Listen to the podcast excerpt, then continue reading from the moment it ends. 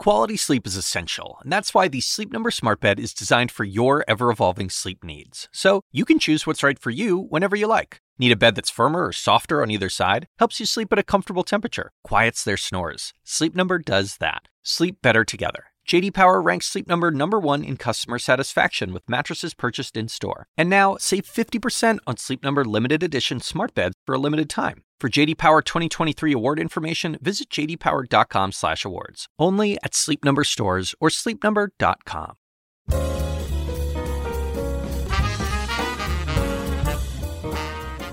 And now, from the University of Chicago Institute of Politics and CNN Audio, The Axe Files, with your host, David Axelrod. As we prepare for the Independence Day weekend, there's someone I want you to meet. His name is Nathan Law, a leader of the democracy movement in Hong Kong. And in his young life, he already has endured prison and is living in exile in London as China continues its brutal crackdown on freedom fighters in Hong Kong. We saw another turn of the wheel the other day when the government shut down Hong Kong's largest pro democracy newspaper, jailing its publisher and several journalists. This happened after our conversation. So enjoy your weekend with family and friends. God knows how much we all have been looking forward to that. But I hope you also find time to listen to Nathan Law and reflect on the sacrifices he and his compatriots are making to win the freedom and democracy we Americans too often take for granted.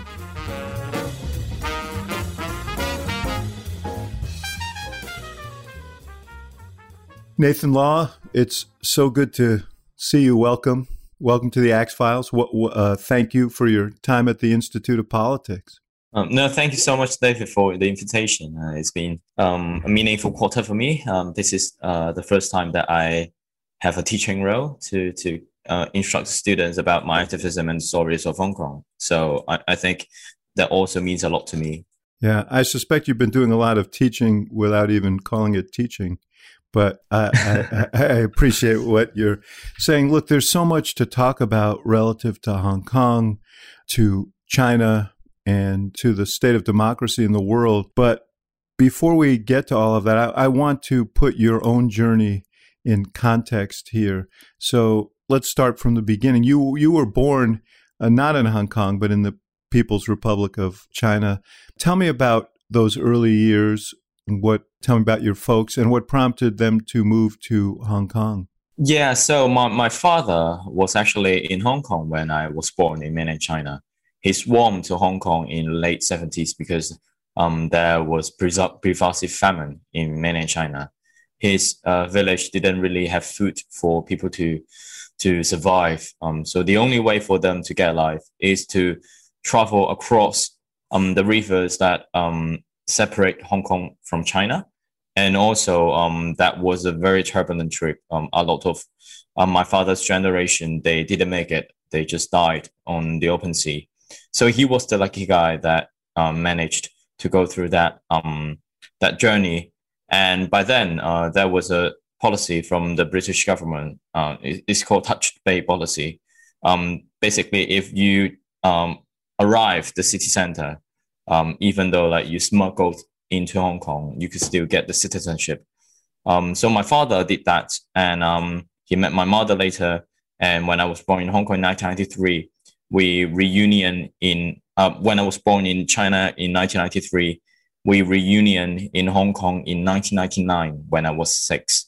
So that was um, how I managed to come from mainland China to Hong Kong. And your family, you know, I think there is sort of this casual image of Hong Kong as a very prosperous place. Yours was a very working class existence. Your family struggled to make ends meet. And so, and talk a little bit about that, what life in Hong, your early life in Hong Kong was like. I lived through basically through my life in Hong Kong in um, public housing. My father was a constructor, constructor uh, was a builder.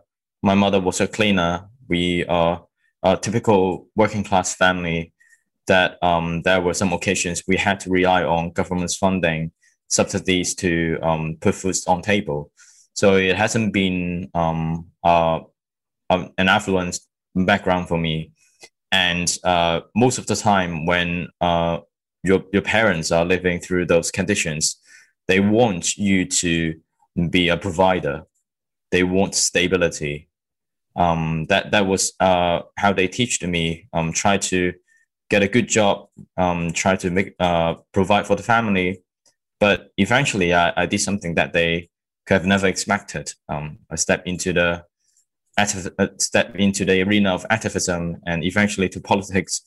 And they were very worried when they first learned that I was on protest sites. I was becoming a student leader, but that was the rest of the story. Let's flesh it out just a little bit more. Your your folks uh, ultimately separated, so your mom really, in many ways, raised you. Is that fair to say? Yeah. So, um, my parents separated when I was in high school, so um, it was really tough for life like that. And um, but my mother raised like three of us together, so that that was a remarkable achievement for her, and I'm truly grateful for that. Politics was not something that was discussed around the house. Is that right? I mean that you did not. That was not a topic at around the table. Yeah. So when I was growing up, um, I would describe uh, the way that my my parents behave as having refugee mentality so what they want is to have stability because they've been through extremely unstable time. And for them, they even even though they, they know that there are problems in the society, they know that the government's ruling, the Chinese Communist Party is bad because they had been through uh, what uh, what a poor government looked like. But they still do not intend to get involved in, in, in social movement or, or in politics because they think that that is not for them, that is dangerous, that yeah, is they were, they were afraid, isn't it fair to say? Yes, yes. I, I think part of the reason is they're afraid. Um, they, they, they've been through a lot to come to Hong Kong and, and to try to live in a relatively stable situation. And they are afraid of their families, their children getting persecuted by the government if they, they are speaking too loud. So that, that that's the reason why we, we didn't really talk about politics.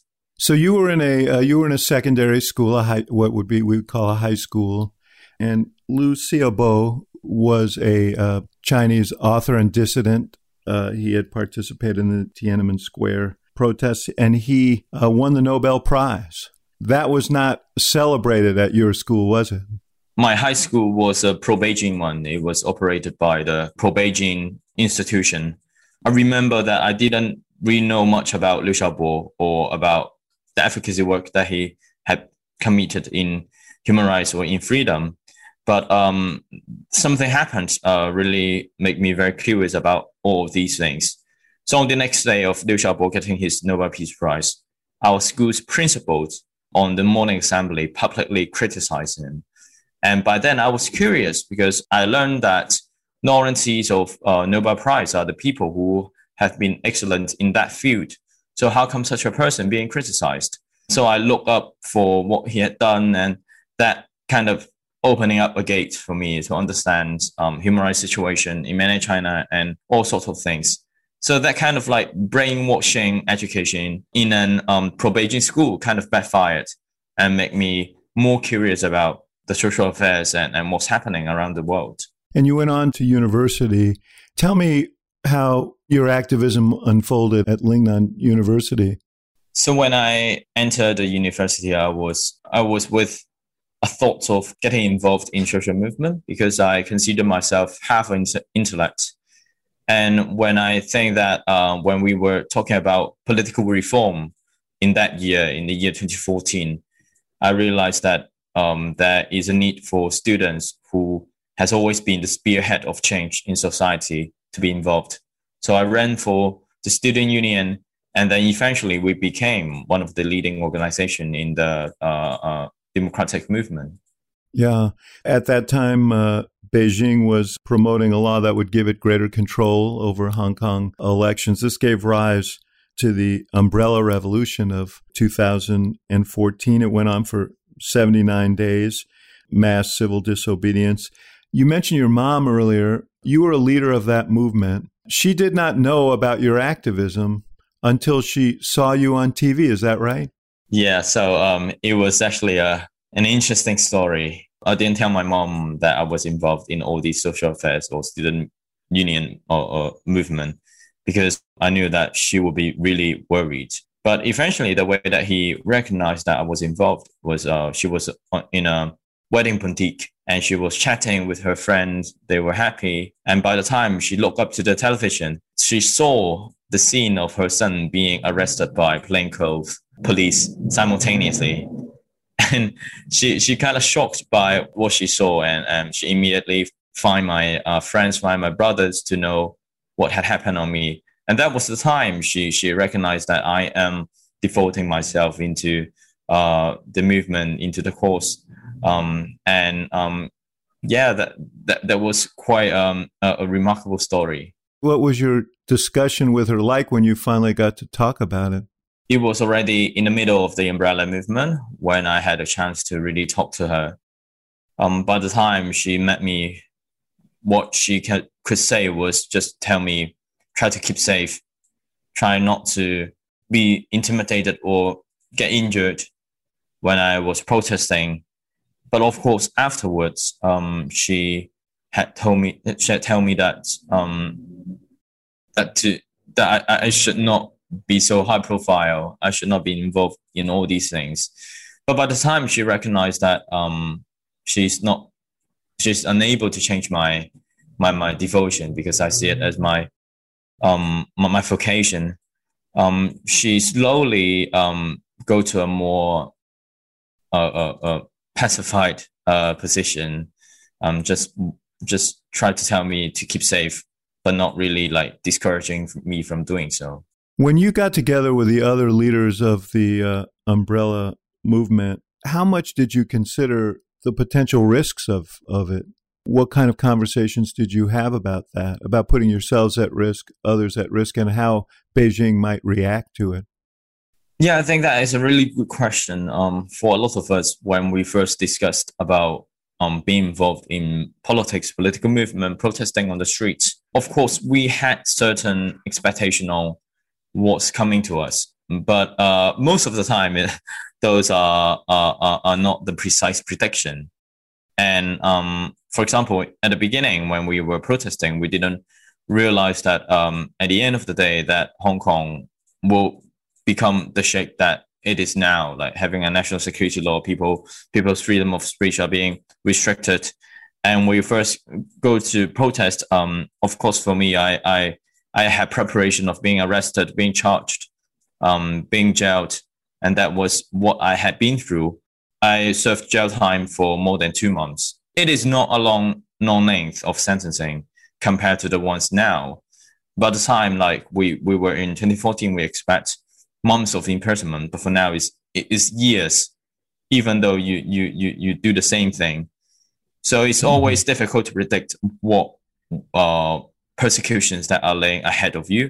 What you can do is uh, you just have to adjust y- yourself step by step, and um, by the time that you recognize you are bearing uh, the consequence and, and the persecution of the government, the only thing that you could do is to try to keep your mind calm and treat it normal mind. Otherwise, it, it's unbearable. Yeah, what was that experience like? You, as you point out, you were in just for several months, and I shouldn't say just, but you were in for a few months in prison. We should point out, you know, you're still young.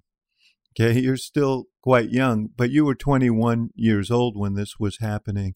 How did you occupy yourself in prison? How were you treated?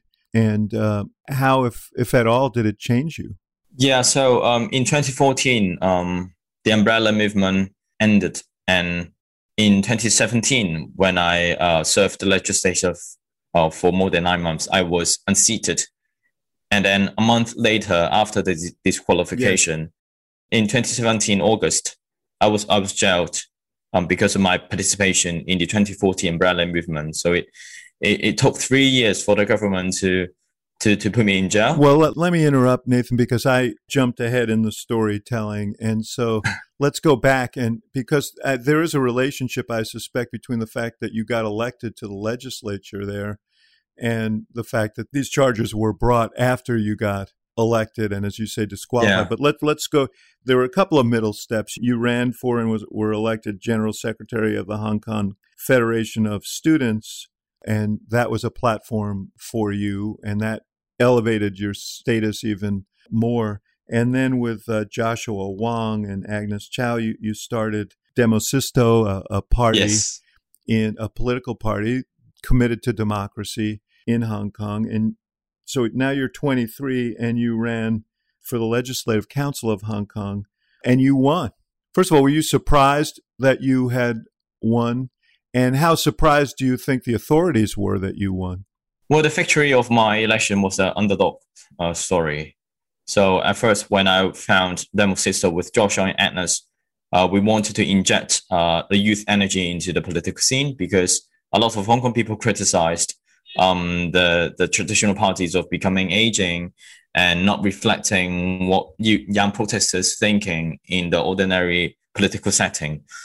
So by then we, we found a party together and we have incredible young members. Um, I think uh, in average, the, the, the, age of the members were, were actually younger than I by the time uh-huh. I was 23. So we, we, we consolidated um, a lot of um, activists, um, but also some uh, uh, uh, academia into our group. And after that, when I decided to run for the election, it was um, the election took place in September 2016. And uh, a month before that, uh, the first pool data came out. I was only having 1% of supporting rate.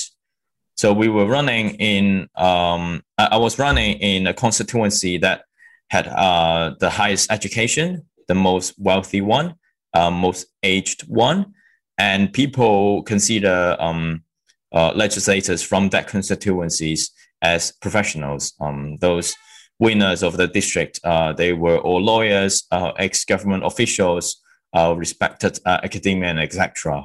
So when I was running for um, those uh, six seats, because it was proportional election, um, a month before I was um, unpopular. I guess people just felt like I was still an undergrad student.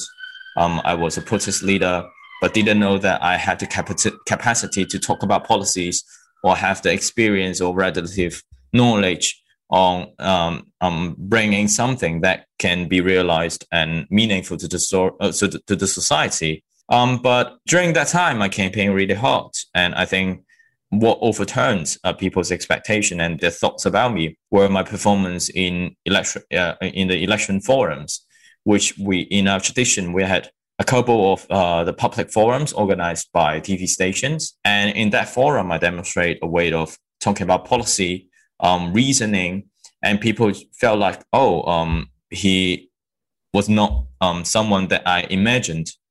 Um, I guess um, those perceptions were overturned, and subsequently, um, support consolidated, and I won the election uh, by having the second highest votes in 15 lists. But what was that like for you when that happened? I mean, it must have been a hopeful moment. Yeah, it was. It was quite unbelievable actually um, to have a sweep like that, and I think it, it really shows that Hong Kong people want fresh faces, and, and they want people not only they they can lead protesters, but but they can also really talk about um, concrete policies and and having uh, a strong way of um, understanding of the society.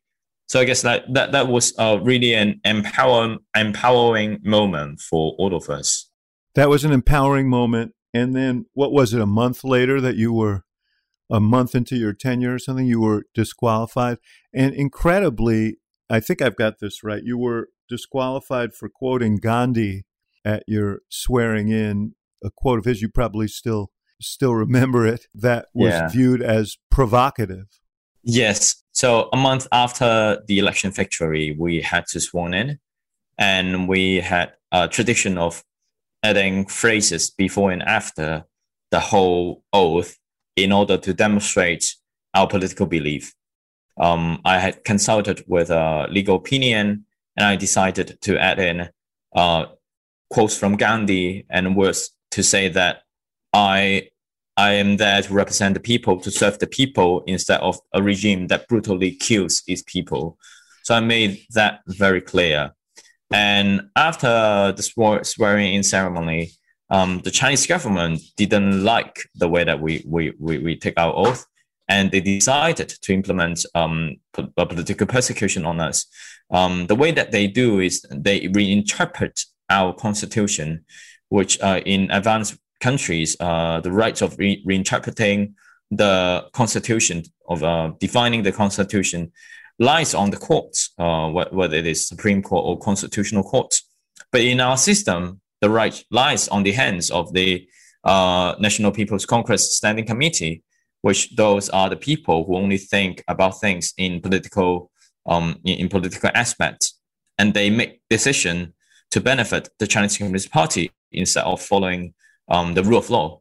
So they made a re- reinterpretation in order to add new requirements into the oath taking ceremony and uh, considering those people who have said something before and after the, the oath taking ceremony as illegitimate when they interpret those things as um, insincere or not paying allegiance to the country.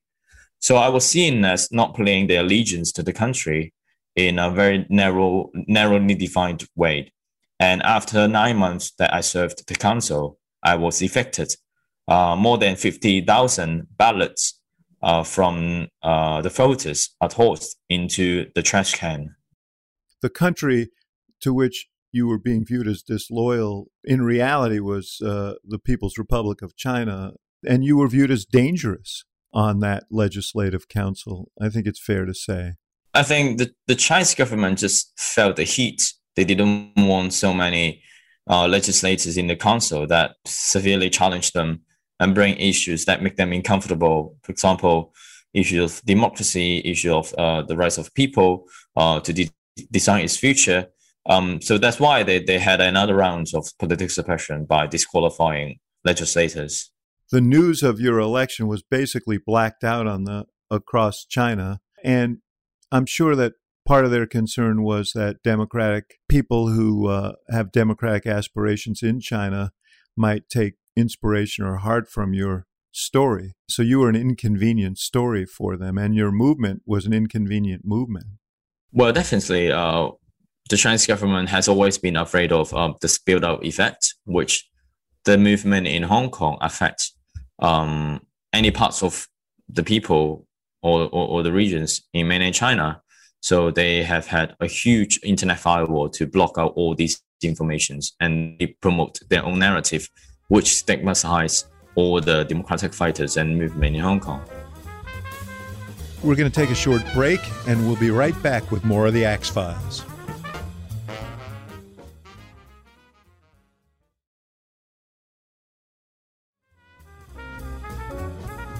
And now back to the show.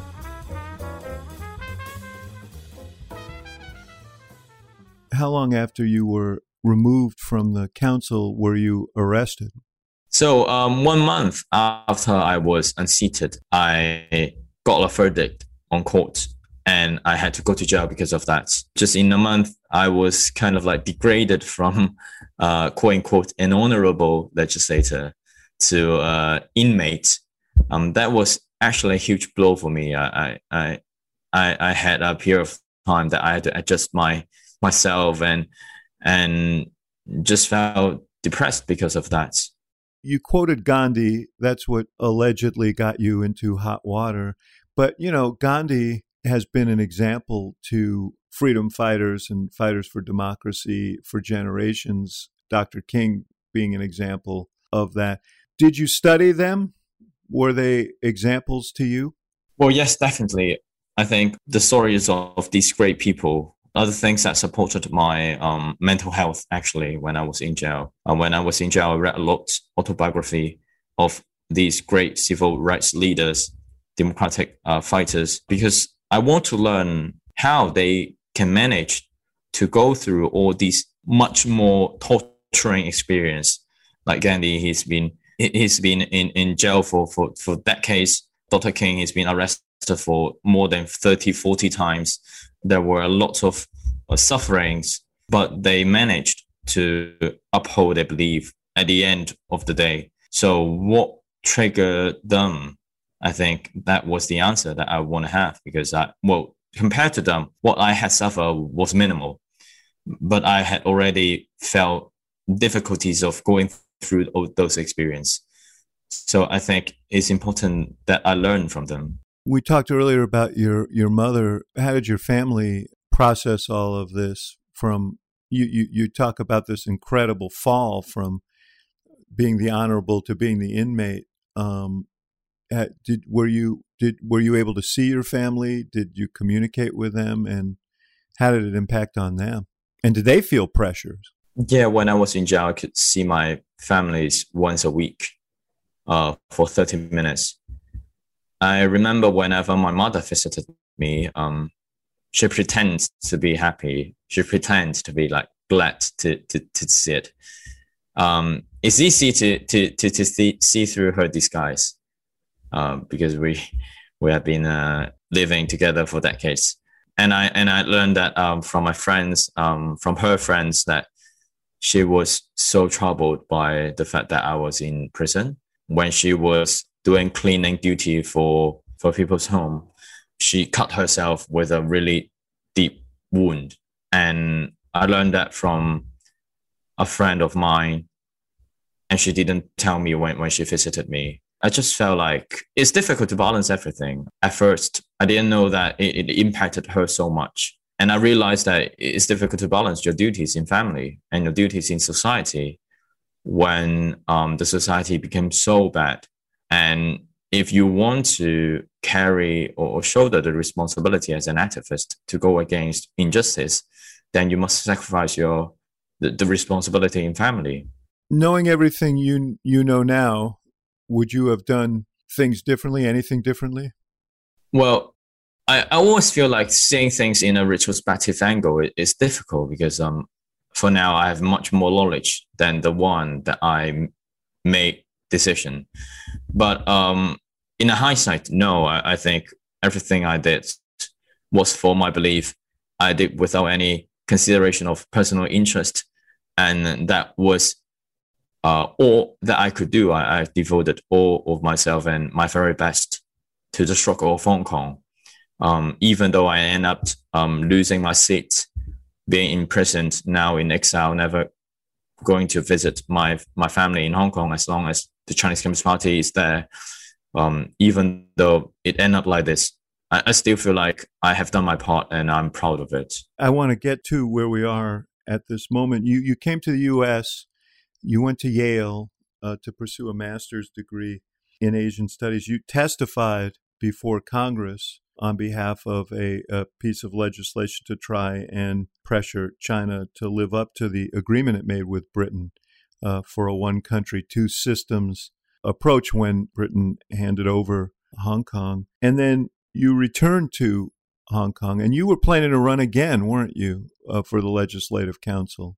Yeah, in, in March 2020, when I um, finished my studies in the US and I came back to Hong Kong, I I decided to run alongside with Joshua and other um, protest leaders um, for the election because there was supposedly an election in 2020. So that was my purpose of going back to Hong Kong. I want to continue to serve the people, even though um, the the council is so rigged and the election is so rigged but we wanted we want to challenge that. And in the midst of this, uh, a Beijing promoted an even tougher new security law with 66 articles that basically savaged uh, dissent, freedom of expression, a, a, lot of the things that you uh, were fighting for. And with that law in place, they began arresting your your friends, your colleagues, your allies. You went into hiding. You feared for your safety. Talk about that period two months before the implementation of the national security law, we heard about the government was going to propose a law like that. We didn't know about the details at, at the beginning, but when the time goes in early or in mid June, we finally knew that it was such a draconian law that um, our freedom of speech will be curtailed severely. Um, so at the end of June, I, I had to think about what is my next move because I, I believe that it's important that we preserve a voice that could speak up for Hong Kong and to continue the international advocacy work free from the threat of the national security law. So that was the main reason why I flee Hong Kong to London just before it was implemented. How did you get out, given the fact that you guys were being hunted? H- how did you get out of uh, Hong Kong? Did you have difficulty getting out? Well, when I was uh, trying to leave Hong Kong, uh, I had worries that whether my name was blacklisted, whether they would block me from leaving in the airport. But um, eventually, it, it, didn't happen, um, and I was lucky because I my passport was not confiscated. Uh, I was not arrested by the time because of protest-related cases. So that's why I could manage to leave, um, and probably because for the past year, uh, for mo- most of the past year, I I was studying in the US, so I kind of like get out of the radar because of that. But eventually, uh, when I left, um, we could really see the impact of the national security law uh, immediately after it was implemented. Uh, up until now is almost a year, and uh, the police had made more than 100, 100 arrests under the national security law. Some of it, uh, some of the cases were uh, just because the arrestees chanted certain slogan, sing certain songs, display certain uh, leaflets or flags that has certain political belief. And uh, another landmark case uh, for the primary election, 47 uh, Democratic campaigners arrested because they were hosting a primary election for their own camp, and they were arrested under the national security law. So um, by just observing those cases, you could really see that those vaguely defined national security law is used to become a legal weapon to prosecute democratic activists. When you left, Nathan, when that plane was taking off, did you think to yourself, I may never come back? I may never be able to see my family again. I may never be able to see my friends and allies again. I mean, that must have been an extraordinarily emotional time. Yeah, it was extremely emotional. I I remember that um, the exact day when I finished dinner with my family, I had a backpack and I had a hand carry with me, hand carry suitcase with me, and I departed to the airport. Um, I couldn't talk to them. I couldn't explain my decision because I was afraid that by the fact they they knew that I was leaving, they would be submitted uh, to government's prosecution. They would be arrested because they were colluding with me in government's term. So I, I, I didn't have any have any opportunity to to explain to them to to to tell them how much I love them and to say a proper goodbye. And when I arrived at the airport, I was so nervous. And when I successfully boarded the, the plane and it was taxiing and it flew to the sky and I was sitting by the window and I looked back to Hong Kong. Um, as we all know, Hong Kong has fantastic night view. Yes. It was like the most gorgeous night cityscape that I think uh, that you, you, you have seen in the world.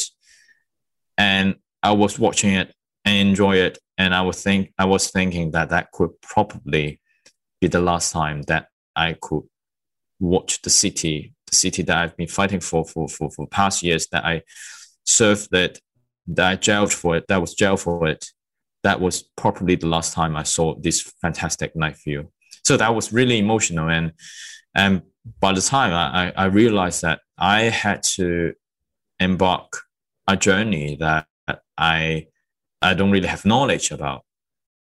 As you said, you you're you're working this from the outside now. There are your uh, friends and colleagues on the ground there. First of all, your party's dissolved because it couldn't exist under the law as it was written. And you've had friends who, if you said, gone to prison for years and not months.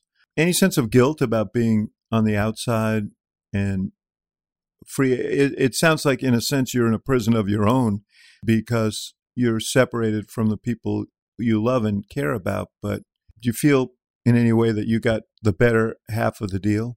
That that is always a sense of uh, survival guilt for me.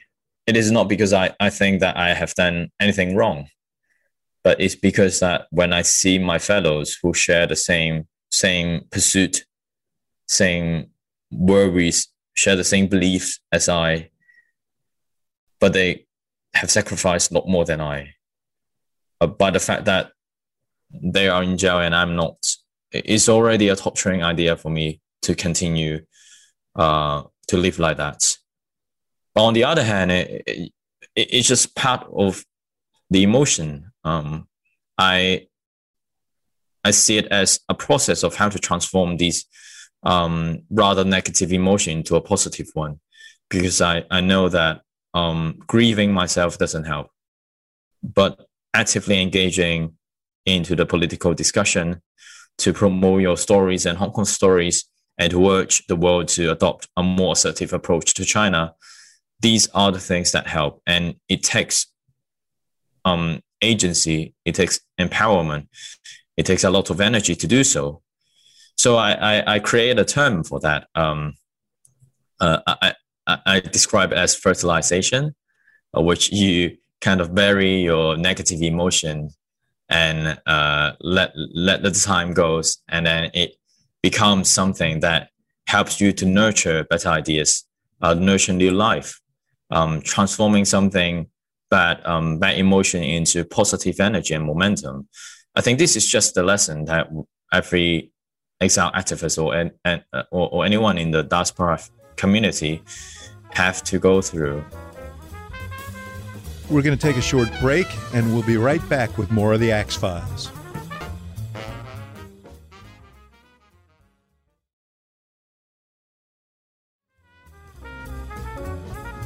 And now back to the show.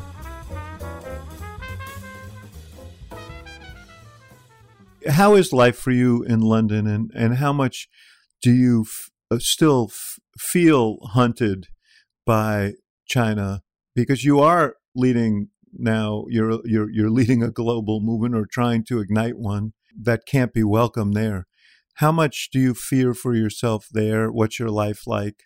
And and I guess the other question is like how how do you support yourself? It's a really good question. Um, so my asylum application was granted in April, but before that, I had moved for four times because I was worried about my personal safety. I had been reframing myself from going out uh, or attending public events because uh, I was worried about Chinese agents or espionage activities. Um, we all understand that how extensive these authoritarians' reach could be.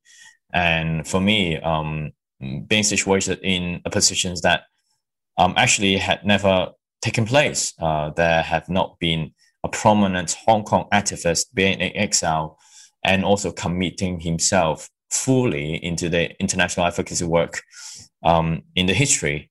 So that was a new role, and I don't know how the Chinese Communist Party would react to it.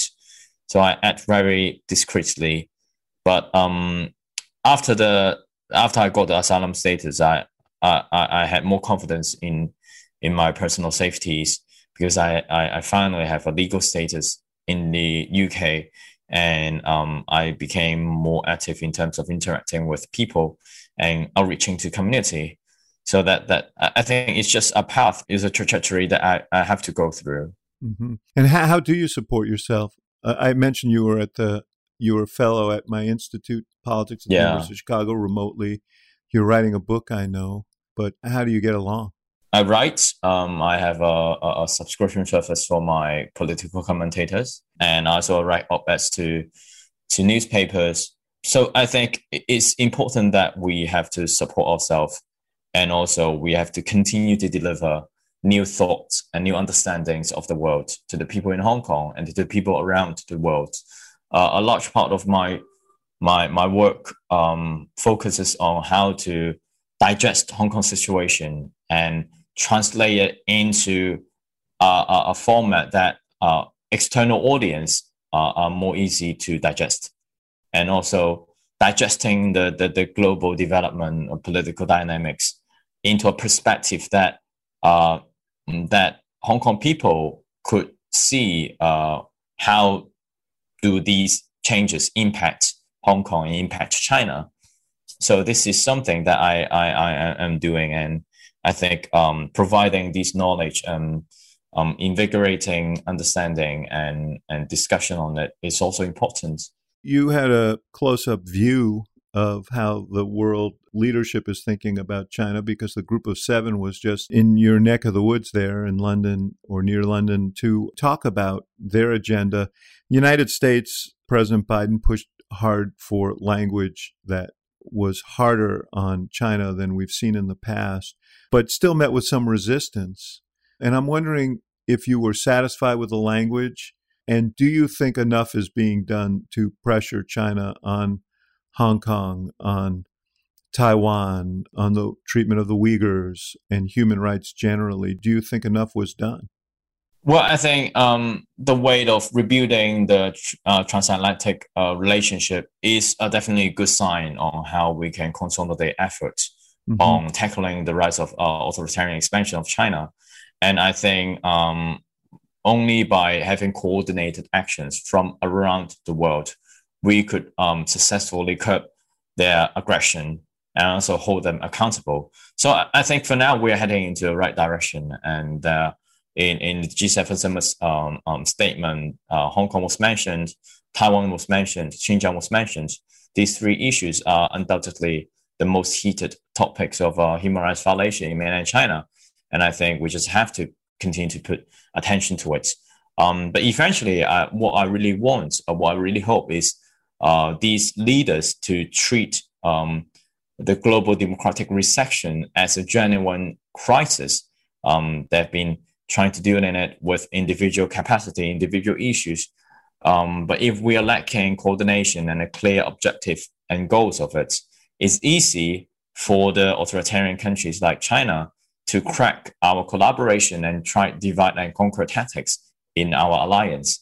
Um, if we are still complacent towards uh, the expansion of these authoritarian regimes, we will lose golden opportunity to curb that. I, I believe that uh, we, we just have to see the global democratic recession as a crisis, as the way we treat climate emergency, as the way we treat po- poverty, that we will have certain global goals. We have institutions and bodies that helps to craft uh, all the policy we need, and we have to implement it coordinatedly. Um, so I think this is definitely the only way forward to stop mm-hmm. um, tyrannies from coming out again and uh, to stop people from being suppressed in those regions. So China responded to the G7 communique by scrambling fighter jets over in tai- Taiwanese airspace. Uh, and that was widely viewed as their message, which is we are not going to allow you to interfere in what we consider internal issues and uh, issues of strategic importance to uh, to us. What do you think it would take? And you know, certainly President Biden, one of his fundamental messages was the one you are sharing here, which is there is a struggle going on uh, between democracy and authoritarianism. Uh, and only by working together can uh, the democracies of the world prevail.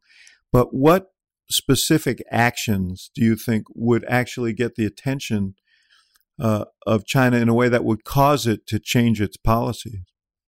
I think China has always been confident, at least for the past five years, in terms of their development and the trajectory and uh, the way that they despise um, the so-called Western values or the universal values make them so aggressive towards all these um, allegations and, and, and all these concerns over its human rights violation.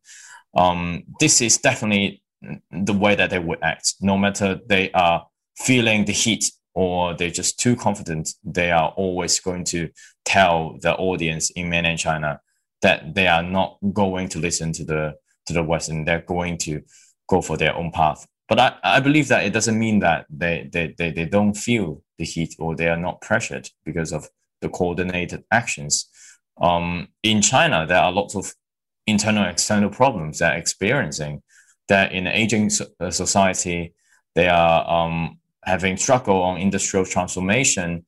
Um, there are social unrest because um, I'm very pressured a working environment and and and and society culture, there are problems in rural and and uh, conflicts in rural and developed areas.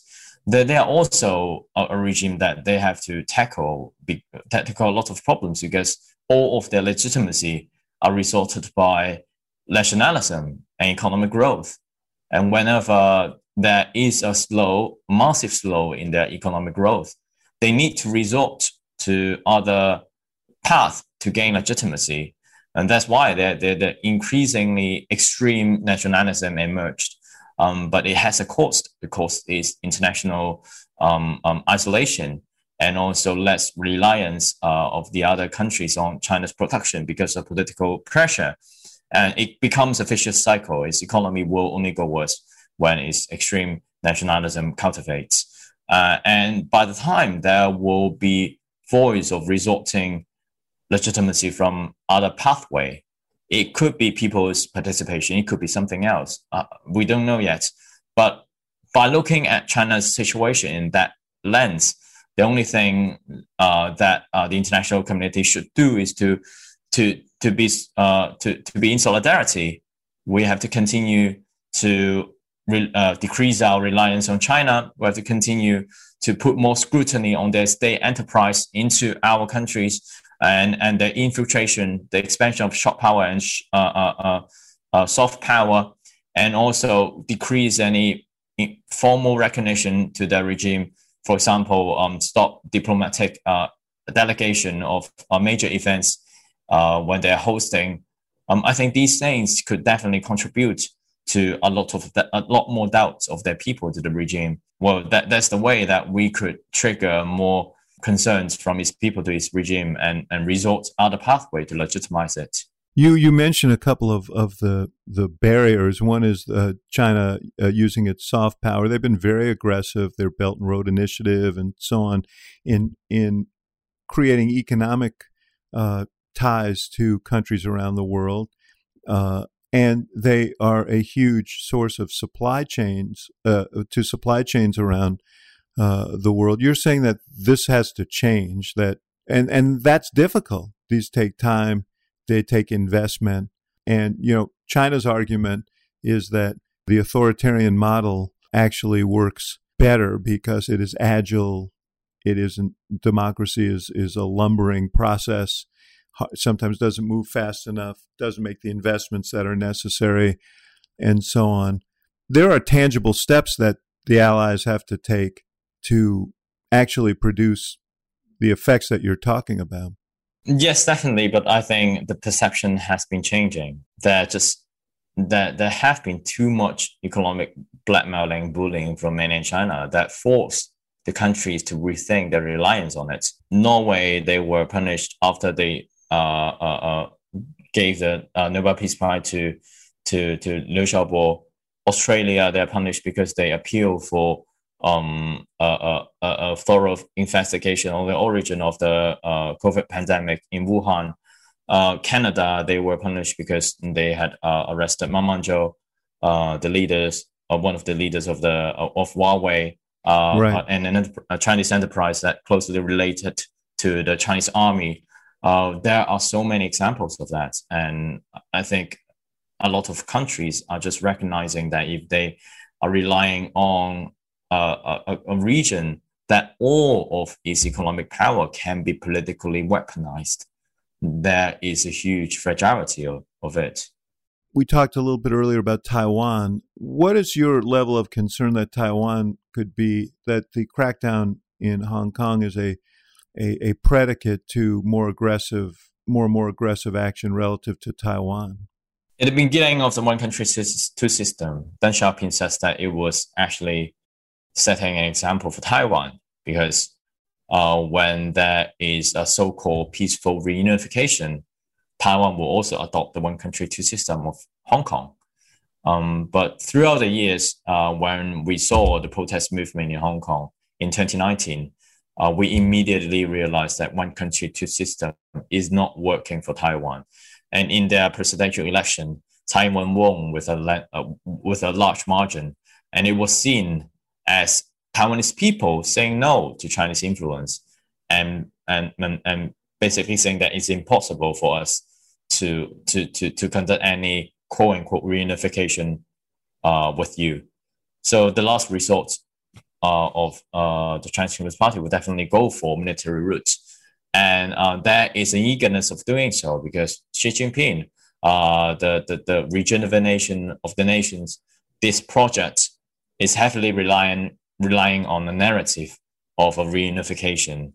And uh, for Taiwanese people, they would see it as an annexation.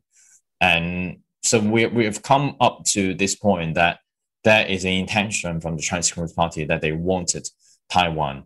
But in Taiwan, and uh, luckily, unfortunately, uh, the allies of uh, Korea, Japan, and US under the US leadership says really loud that military intimidation to Taiwan is not acceptable. Um, so I think uh, the argument will continue. Um, China will uh, continue to harass Taiwan in whatever ways that they can, and to prove that Xi Jinping still wants to have a military conquer on Taiwan. You spent time here in the United States, and obviously, the United States is a pivotal player in all of what you're talking about in terms of uh, you know strengthening democracies, pushing back on autocracy. How closely did you monitor this last election in America, the last four, the politics of the last four years, and particularly the events of January sixth in the United States, the insurrection at the Capitol? And what were your thoughts when you saw that? Yes, I, have been following it quite closely. Um, definitely, I'm not, not, an expert on it, but um, the political development of US indeed shows um, certain worries about democracy, especially under the, the age of um, social media, the echo chamber, the tribalized way of understanding reality, or even an annihilation of objective reality, loss of truth these are worrying signs for, for, for democracy because uh, in democracy we need to we need to have deliberation we need to have discussion. But what if all parts of the world have different understanding of the facts and truth?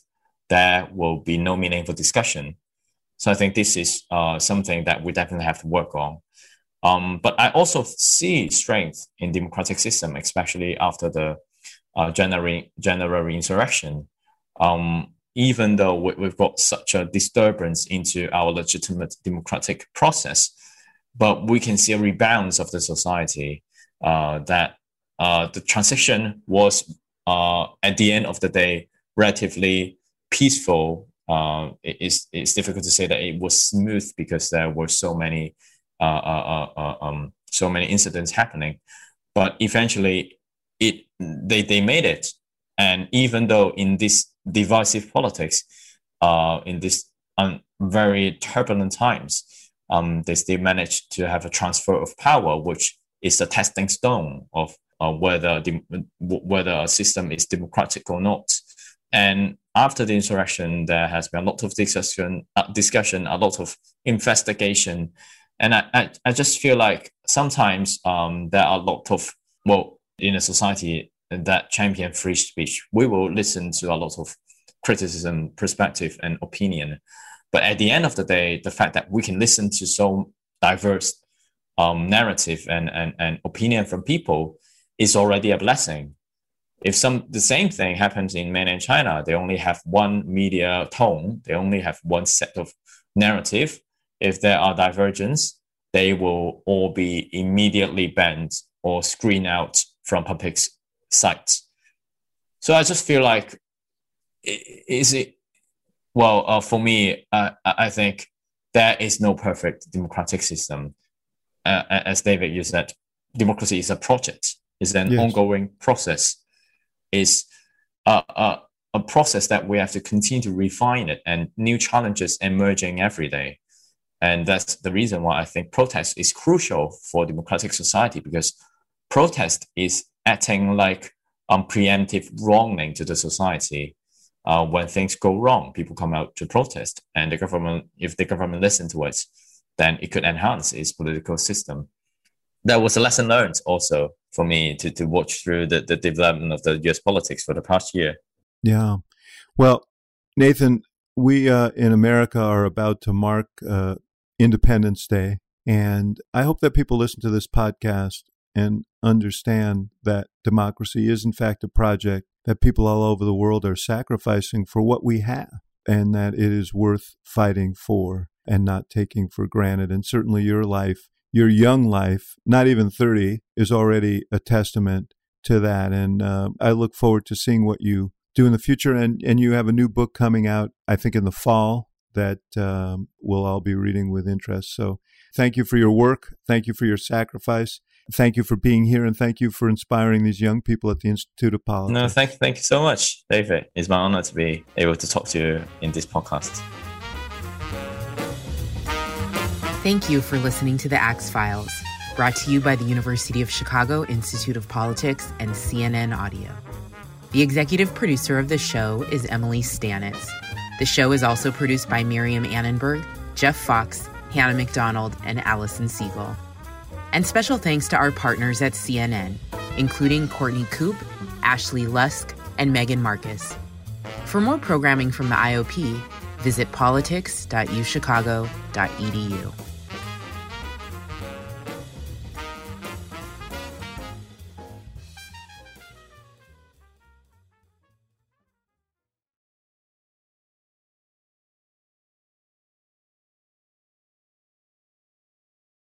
Quality sleep is essential, and that's why the Sleep Number Smart Bed is designed for your ever evolving sleep needs. So you can choose what's right for you whenever you like. Need a bed that's firmer or softer on either side? Helps you sleep at a comfortable temperature, quiets their snores. Sleep Number does that. Sleep better together. JD Power ranks Sleep Number number 1 in customer satisfaction with mattresses purchased in-store. And now, save 50% on Sleep Number limited edition smart beds for a limited time. For JD Power 2023 award information, visit jdpower.com/awards. Only at Sleep Number stores or sleepnumber.com.